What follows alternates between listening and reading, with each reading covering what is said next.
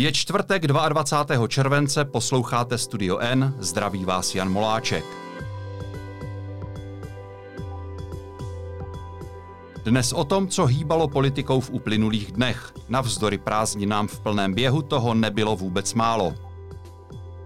Do Česka v pondělí zavítala šéfka Evropské komise a obrazně řečeno přivezla 180 miliard korun. Jenže taky podmínku. Dostaneme je, až vyřešíme střet zájmů Andreje Babiše. V Senátu narazil návrh zahraničního výboru prohlásit prezidenta za neschopného vykonávat funkci a naplno se také rozbíhají kampaně politických stran. Tato témata proberu se svými kolegy Bárou Janákovou, ahoj. Ahoj Honzo. Honzou Tvrdoněm, ahoj i tobě. Dobrý den. A Markétou Boubínovou, zdravím i tebe. Hezký den. Markéto, Evropská komise schválila Český národní plán obnovy. Můžeme dostat dotace ve výši 180 miliard korun. Má to ale jeden háček, střet zájmů premiéra Babiše. Co přesně komisi vadí a co přesně komise požaduje? Já tě maličko upřesním, Honzo. Evropská komise to neschválila, Evropská komise to doporučila ke schválení Radě EU. To znamená konkrétně v tomto případě ministrům financí, kteří by to měli schválit podle našich zdrojů nejpozději v září. Skutečně jde o 180 miliard a skutečně jde o střet zájmů, byť dokument konkrétně střet zájmů premiéra nezmiňuje. To komise většinou nedělá, nicméně střet zájmů tam zmíněn je několikrát a navíc tam přibyl jako podmínka úplně nově. Při odevzdávání Českého národního plánu obnovy tam tato část nebyla. Komise totiž podmiňuje vyplacení těch peněz právě tím, že Česko relativně rychle do příštího června 2022, připraví některé mechanismy a reformy, které střetu zájmu obecně zamezí. Především právě v rámci čerpání peněz unijních nebo v rámci čerpání konkrétně z tohoto instrumentu fondu obnovy. Takže premiér není zmíněn, nicméně tak nějak z toho jasně vyplývá, že ten střet zájmu by se právě mohl čerpat jeho, protože to je to, co komise řešila a navíc komise, na rozdíl od soudu, opravdu stanovila, že premiér ve střetu zájmu v souvislosti s holdingem Agrofert je. To znamená, že pokud Babiš zůstane ve vládě i po volbách a nic se nezmění na jeho vazbě k Agrofertu, tak ty peníze nedostaneme? Záleží na tom, jak se vypořádáme právě s těmi mechanismy, které komise požaduje.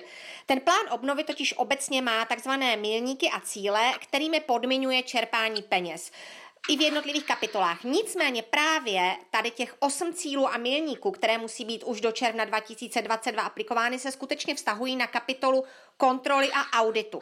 A pokud je nesplníme, to znamená, neuděláme nějaké konkrétní reformy, které komise vyžaduje, kdy zamezíme tomu mechanismu, budeme mít auditní zprávy, které vyloučí ten střet zájmu při čerpání peněz, také peníze nepřijdou a dokonce to půjde tak daleko, že by kvůli tomu Česko nemuselo čerpat žádné peníze z plánu obnovy.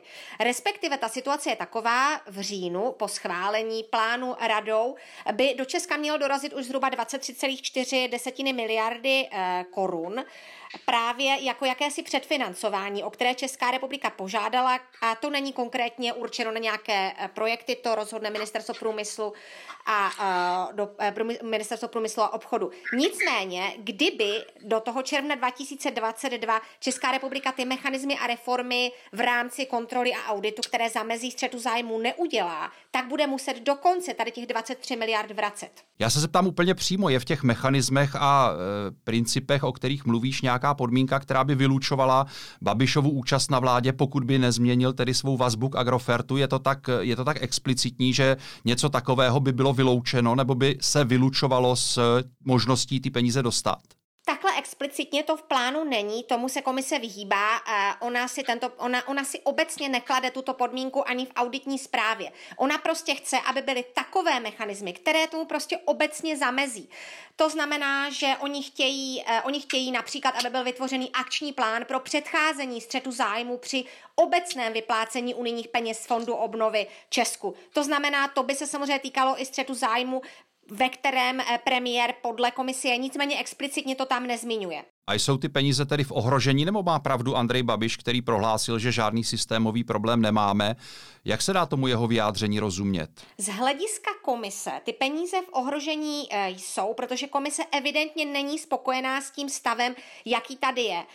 Jak se dá rozumět vyjádření pana premiéra, je asi relativně těžké. On se v tomto brání, on tvrdí, že vlastně dokud není žádný soudní výrok, tak komise nemá pravdu. Nicméně komise je ta, která bude dohlížet na vyplácení peněz, takže z jejího pohledu to, co komise určí, to, co určí auditoři, a z jejího pohledu v současnosti nejsou dostatečné ty mechanismy. Navíc oni chtějí třeba posuzovací zprávu, zda v Česku vůbec funguje systém na odhalování skutečných vlastníků, a pokud ne, tak musí být tento systém změněn. Tak pokud to z hlediska komise takto v Česku změněno nebude, tak ty peníze prostě nepřijdou. Bez ohledu na to, že ještě nebude k dispozici soudní verdikt, který by Babišův střet zájmů na evropské úrovni potvrzoval nebo vyvracel, je to tak? Bez ohledu na to. Česká republika by samozřejmě potom mohla toto rozhodnutí komise soudně napadnout u unijního soudu. Ale ty peníze by nedostala. O ty by se musela ucházet až případně, pokud by ten soud vyhrála. Je to tak správně? Přesně tak. Babišův střet zájmů zmiňuje také zpráva o stavu právního státu, kterou komise každý rok vydává. Co přesně tam o Česku píše? Tam je komise explicitnější, tam skutečně je de facto zmíněna, nebo jsou tam zmíněny kauzy premiéra, byť ani v té zprávě, přímo v tom textu z té zprávy, jeho jméno zmíněno není. Je tam ale zmíněna auditní zpráva, finální auditní zpráva právě z auditu týkající se premiéra Agrofertu. V té auditní zprávě potom samozřejmě premiérovo jméno je.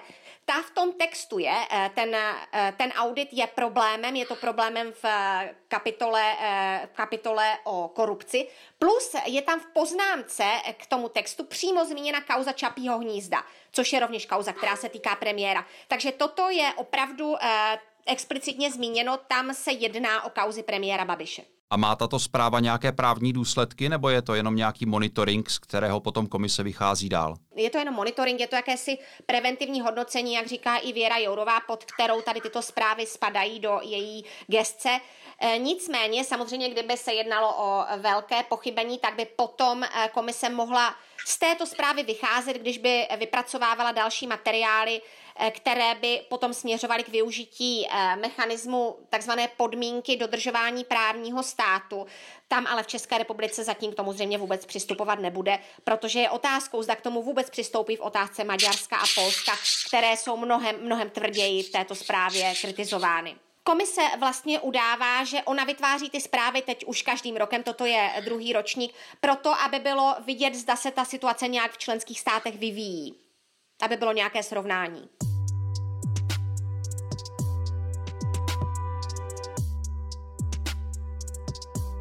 Zahraniční výbor Senátu v červnu navrhl, aby horní komora jednala o tom, zda je prezident Miloš Zeman schopen zastávat svůj úřad.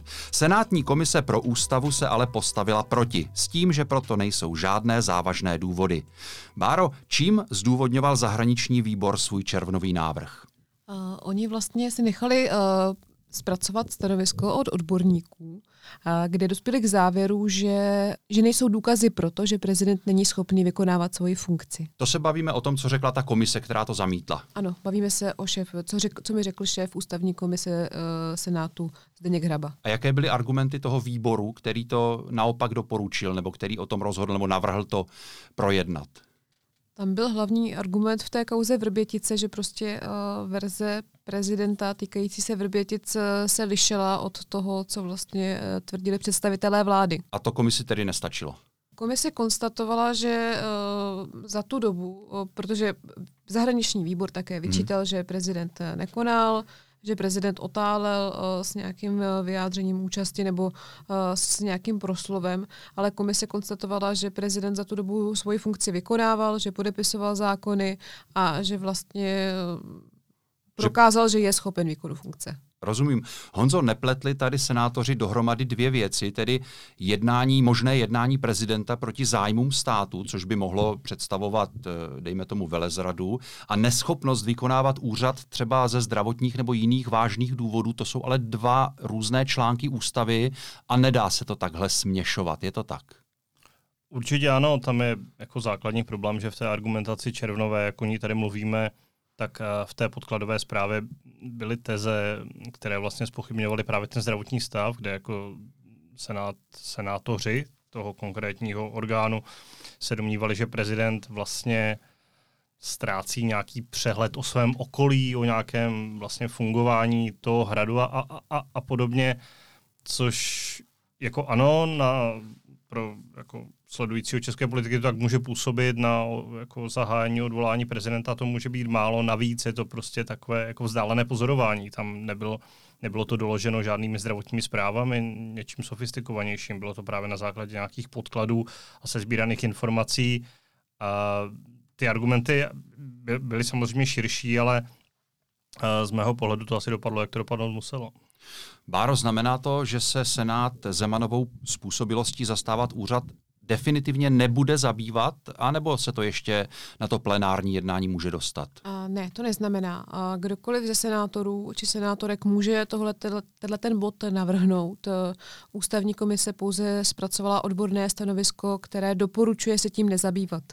A je tedy podle tebe pravděpodobné, že se tím Senát zabývat bude, nebo to spadne pod stůl? Podle mě pravděpodobně ne, ale já neznám ty nálady v Senátu. Co jsem se ptala předsedy ústavní komise senátní pana Hraby, tak on mi říkal, že drtivá většina té komise byla pro přijetí toho usnesení a jediný, kdo byl proti, byl navrhovatel Pavel Fischer. Což je předseda zahraničního výboru k Senátu, který s tou iniciativou původně přišel, je to tak? Ano. A v této souvislosti se mluví o tom, že by to vlastně mohla být spíš iniciativa, která má nějakou povahu, řekněme, jeho předvolební kampaně před prezidentskými volbami. Může to tak být? Máš takové informace? Já takové informace nemám, ale samozřejmě to tak může být. Honzo, měla tato iniciativa nějaký praktický význam, případné usnesení o nezpůsobilosti, i kdyby se tím Senát zabýval, i kdyby to Senátem prošlo, stejně by ho musela přijmout také sněmovna a tam to asi nemá šanci. To je klasický spor, nebo respektive klasický jako postupu takových věcí ze Senátu. Jako, máme velmi rozdílnou horní a dolní komoru. Horní komora Senát je ovládána opozicí, sociální demokraté, vládní strana tam nemá ani vlastní klub, i členové, respektive senátoři ČSSD musí být v jednom klubu s hnutím ANO, aby vůbec jako mohli utvořit tady tenhle orgán. Takže je pochopitelné, že Senát je naladěn proti prezidentovi. To dává smysl i z pohledu toho, že prezident říká o Senátu, že by se měl vyhladovět nebo zrušit. Na druhou stranu ta argumentace Pavla Fischera, který vlastně s tou iniciativou přišel, je taková, že Senát podle ústavy má tu kontrolní roli a musí ji vykonávat. Nemůže na ní rezignovat, protože by si mohl dovodit, že to v poslanecké sněmovně neprojde, což jako je legitimní argument. A vlastně demokracie obecně funguje na základě nějakých brzd a protivah a ty jednotlivé organizace nebo jednotlivé ústavní orgány by měly právě naplňovat tady tahle svá poslání. Ale nikdy z toho nebudeme moci oddělit takovou tu praktickou a politickou dimenzi, která tady je vždycky pořád. Jak zmínil, může jít o nějaké zviditelní se, může jít o právě ty spory mezi horní komorou a Hradem i v tom závěrečném nebo v tom aktuálním hlasování, kdy Senát nebo ta komise řekla, že se tím nemáme zabývat, nebo respektive Senát se tím nemá zabývat, tak to také může být motivováno i právě politikou. Nechoďme do války s prezidentem před volbami, teoreticky by nám to mohlo uškodit u nějakých vlažnějších voličů. Já myslím, že tohle jsou všechno argumenty, které v nějaké té výslednici hrají roli. Možná stojí za připomenutí, že Senát už jednou zkusil tu cestu žaloby na prezidenta Zemana, dokonce ji schválil předloni. Tam šlo tehdy o jeho nečinnost při jmenování členů vlády a některé další věci, ale také to sněmovnou neprošlo. Je to tak, ale tam vlastně bylo doloženo a byly případy, kdy jako prezident jednal minimálně na hraně ústavy nebo ji natahoval, ať šlo o vlastně jmenování Rusnokovy vlády, ať šlo o neodvolání ministra Staňka, kdy to vlastně natahoval, byť měl na stole návrh na odvolání ministra kultury od premiéra Babiše, což podle ústavy prostě musí udělat a musí to udělat bezokladně, Zeman to neudělal. I tak tady vidíme vlastně tu politickou realitu, která v tomhle převážela, protože v poslanecké sněmovně je Zeman aktuálně neodvolatelný, když bychom to řekli takhle. Většina sněmovny proti němu nepůjde, Zeman je blízký spojenec hnutí ANO, má k němu blízko SPD, mají k němu blízko komunisté, takový ambivalentní vztah k němu mají sociální demokraté už dlouhá léta, takže by bylo vlastně nereálné, aby poslanecká sněmovna se rozhodla jinak. Bude podle tebe do budoucna potřebná nějaká změna ústavy, která učiní prezidenta, řekněme, o něco méně nedotknutelného, protože i komise sama, která ten návrh nedoporučila, tak uvedla, že možností, jak korigovat prezidentovo konání v nějakých kontroverzních případech, je skutečně velmi málo, pokud vůbec nějaké jsou. Tohle bych řekl, že je spíš otázka na ústavního právníka, respektive na nějaké odborníky na státovědu. Já si myslím, že ten základní problém ani tak není v ústavě, ale spíše v té osobě prezidenta, jo, že tady vlastně došlo ke změně ústavy, kdy se nepřímá volba změnila na přímou, ale kompetence zůstaly úplně stejné, takže prezident prostě získal větší legitimitu v tom systému, pohybuje se tam s větší silou a navíc Miloš Zeman nevynechá žádnou příležitost, kdy prostě kam strčit tu ruku na tu moc dál, jako kde si sáhnou dál, kde se uvolní prostor, tam je Miloš Zeman. Takže z tohohle pohledu já si myslím, že to může vyřešit i jiné obsazení jako na personálních v budoucnu a všechno další, no uvidíme. Změny ústavy jsou velice komplikované už tím, že právě Senát a Poslanecká sněmovna jsou velice často v rozdílném složení vláda opozice a jenom těžko tam hledá shoda. Ta se našla na té přímé volbě prezidenta, opozice si myslím zpětně rve vlasy, současná opozice, že něco takového dopustila za Nečasové vlády a umožnila schválení přímé volby, což objektivně asi byla chyba.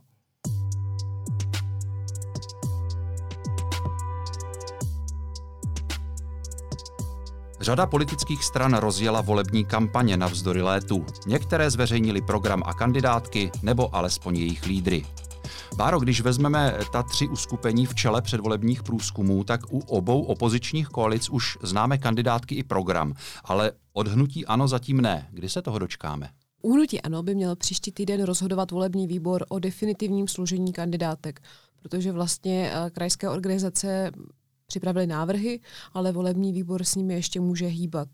Tam, co jsem se ptala, vlastně místopředsedy hnutí ANO a ministra životního prostředí Richarda Brabce, se stále jedná o kandidaturu v Ústeckém kraji, kdy není jasné, jestli jedničkou bude Brabec, kterého nominovala organizace, nebo jestli to bude právě Andrej Babiš.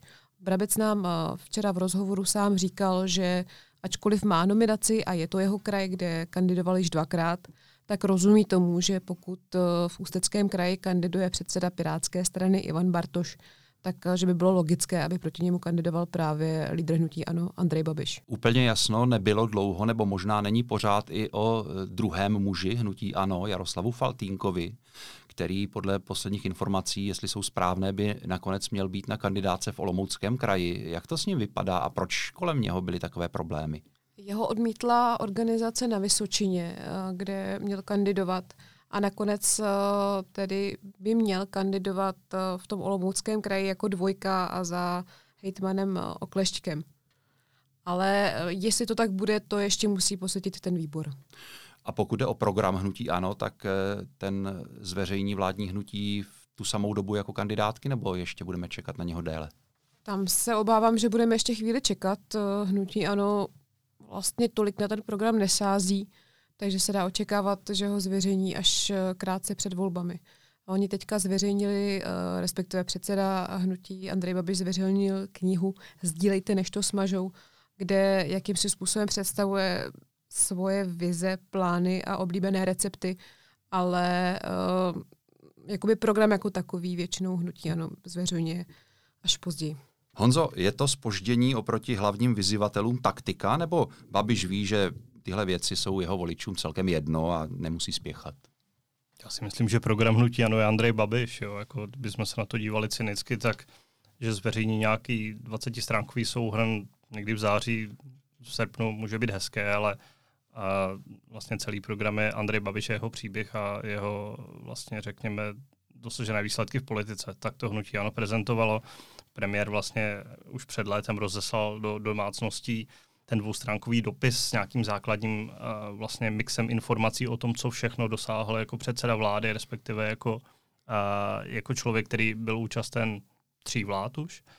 A na to teď následuje ta kniha, o které mluvila Bára. A samozřejmě ten program jako následovat bude. Já si myslím, že to úplně problém není, zejména tím spíš v létě, kdy co si budeme povídat, voliči o politiku až takový zájem nemají.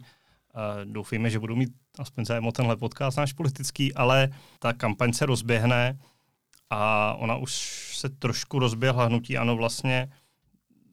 Teď jede takovou, že tu základní tezi Andrej Babiš. Já jsem byl loni kritizovaný, když jsem si odletěl na Krétu, že jo? Říkal jsem lidem, zůstaňte doma, abyste se nenakazili, on odletěl na Krétu, tak teď budu tady a budu pracovat pro vás, objíždí ta očkovací centra, otvírá ta očkovací centra A to je teď kampaň hnutí ANO. No, a v tom bude jistě premiér pokračovat dál.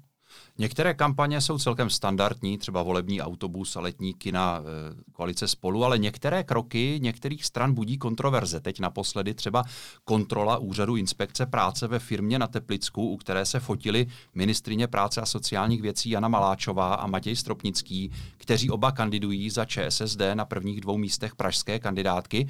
Báro, v čem to bylo za čarou podle kritiků? Já bych chtěla na začátek říct, že jak Matěj Stropnický, tak Jana Maláčová odmítají, že by to byla kampaň. Podle nich jde o program Férová práce.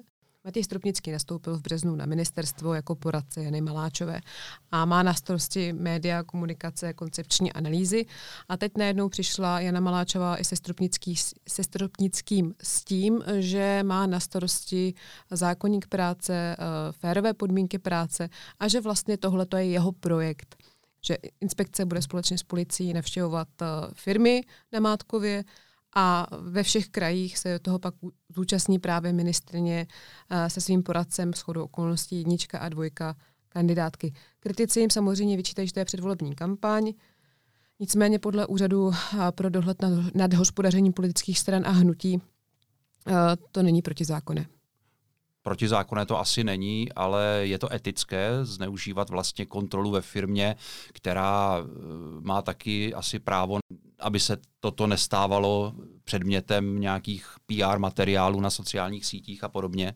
Tak minimálně se to hrubě nelíbilo přímo představitelům té společnosti Perzoda International, a byť pan Stropnický na sociálních sítích neřekl, že by tam našli nějaké provinění. On to tak jako hezky naznačil, že se pokusil jednat s nějakým zaměstnancem, ale šéf té firmy ho odstrčil a tím jakoby dal najevo, že oni asi něco skrývají. A vlastně ta firma teďka zvažuje právní kroky kvůli tomu. Honzo, je to podle tebe za hranou toho, co by se mělo dít ve volebních kampaních? Já teda předně řeknu, že to samozřejmě kampaň je, jako máme 2 měsíce a něco do voleb a všechno je kampaň. Jo, je to fotka na sociální síti politika, který kandiduje. Přesně tak a minimálně pan Stropnický tam neměl co dělat. Jako, a myslím, že ani paní Maláčová určitě ne při takové prezentaci. To je, jak já nevím, představme si, že ministr vnitra Hamáček jezdí jako s policií na výjezdy řešit někde nějaký místa, kde se vaří drogy, nebo Alena Šilerová jezdí s celníky chytat jako uprchlíky na D1, co by jako na tohle řekla ČSSD, kdyby se tohle dělo. Tohle určitě je jako nesystémová věc. Ti politikové mají řešit systém, mají řešit, aby ty represivní složky měly prostě dobrý prostor pro práci, aby měly nástroje, jak řešit ty věci, ale nemají u toho s promlutím šaškovat. Já bych se chtěl ještě krátce dotknout kampaně Pirátů a starostů, která ne, že by byla kontroverzní, ale kritiku budí taky, protože podle řady jejich příznivců, ale i odborníků je to kampaň zkrátka a dobře špatná. Může to ohrozit jejich vyhlídky podle tebe? No samozřejmě. Jako každého voliče, o kterého přijdou, tak se o něj budou muset pokoušet ho získat znova. A Piráti a starostové jim asi trochu uškodilo, že se dostali tak brzy jako do vedení. No. Na ně se nabalila řada vlastně voličů, jednak od hnutí ANO, část od sociální demokracie, někdy na jaro, když tady byla situace, nebo na začátku roku a na jaro, kdy tady byla situace s covidem opravdu velice špatná, ale zdá se, jak kdyby oni ztratili nějaký drive, který měli dřív, jo. Jak kdyby moc taktizovali a řešili prostě svůj obraz a už se připravovali moc na tu vládní účast, místo toho, aby stále vystupovali autenticky ve smyslu, protože na jedné straně sbírají nějaké protestní hlasy, na druhé straně prostě sbírají starostové hlasy lidí z těch vesnic, protože se ukazují nebo se profilují jako správci té obce, jako prostě dobří hospodáři a podobně. A trošku to na mě působí, a to kritizují odborníci, že jim prostě chybí nějaká základní témata, mají obrovský program, který ale nikdo nebude číst, protože nikdo prostě nečte 100stránkové programy. To jako je takové pěkné cvičení před volbami, ale v tom je lepší, upřímně řečeno, z mého pohledu, buď ta Babišova knížka, anebo hymna SPD, která aspoň prostě jako popadne tu cílovku za srdce. No. Dá se to ještě zachránit? Přece jenom důležitá bude asi ta podzimní fáze kampaně, je to tak? Určitě ano. A z výzkumu Medianu víme, že před minulými volbami se jenom v posledním týdnu rozhodovalo 40% lidí, komu dají hlas. Takže ta hra je úplně otevřená. A poslední modely, takové ty na začátku léta, ukazovaly, že ty tři vlastně subjekty hnutí ANO, koalice, Spolu a Pirátů se Starosty mají v zásadě všechny šanci na vítězství. Jo. Uvidíme, jak se jim podaří kampaň, jak s tím zamává léto. Teď spíš z pohledu těch kampaní podle mě jde o to, aby se udrželi v nějakém povědomí. To, jak zmiňoval, to dělá třeba Spolu, že má ten volební autobus, dělá ta letní kina. To je úplně typická věc, kterou dělá ODS, jako letní kina dlouhodobě, třeba v krajských volbách. To s tím byl úspěšný Martin Kupka ve středních Čechách. Ta politika teďka trochu zvolnila a ty strany asi úplně nepotřebují dělat nějaké kobercové nálety na lidi, ale spíše se udržet v povědomí. Budou nějaké volby, nezapomeňte na to a my jsme tady pro vás. Ale co bude za 2 měsíce, já si myslím, že ty preference se ještě budou hezky hýbat. Politické dění uplynulých dnů jsem ve studiu N probíral s trojicí svých redakčních kolegů. Bárou Janákovou, díky. Děkuju. Honzou Tvrdoněm, díky i tobě. Hezký den. A Markétou Boubínovou, díky do třetice. Děkuji za pozvání. A teď už jsou na řadě zprávy, které by vás dnes neměly minout.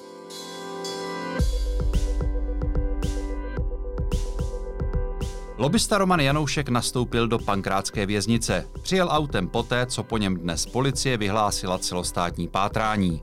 Janoušek se z vězení dostal kvůli údajným zdravotním problémům. Soud ale následně rozhodl, že mu ve vězení zhoršení stavu nehrozí.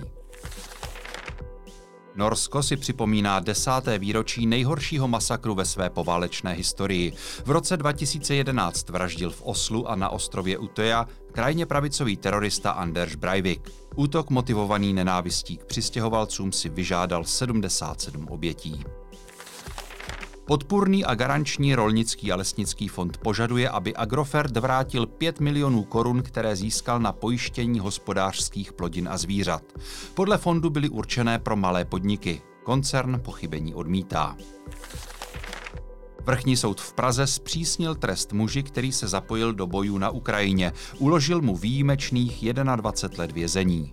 Bělorus žijící v Česku se podle soudu na východě Ukrajiny účastnil bojových akcí pro ruských separatistů. Úřady práce už vyplatili lidem postiženým tornádem na jihu Moravy skoro 72 milionů korun na mimořádných dávkách. Žádostí zatím úřady přijali přes 1300.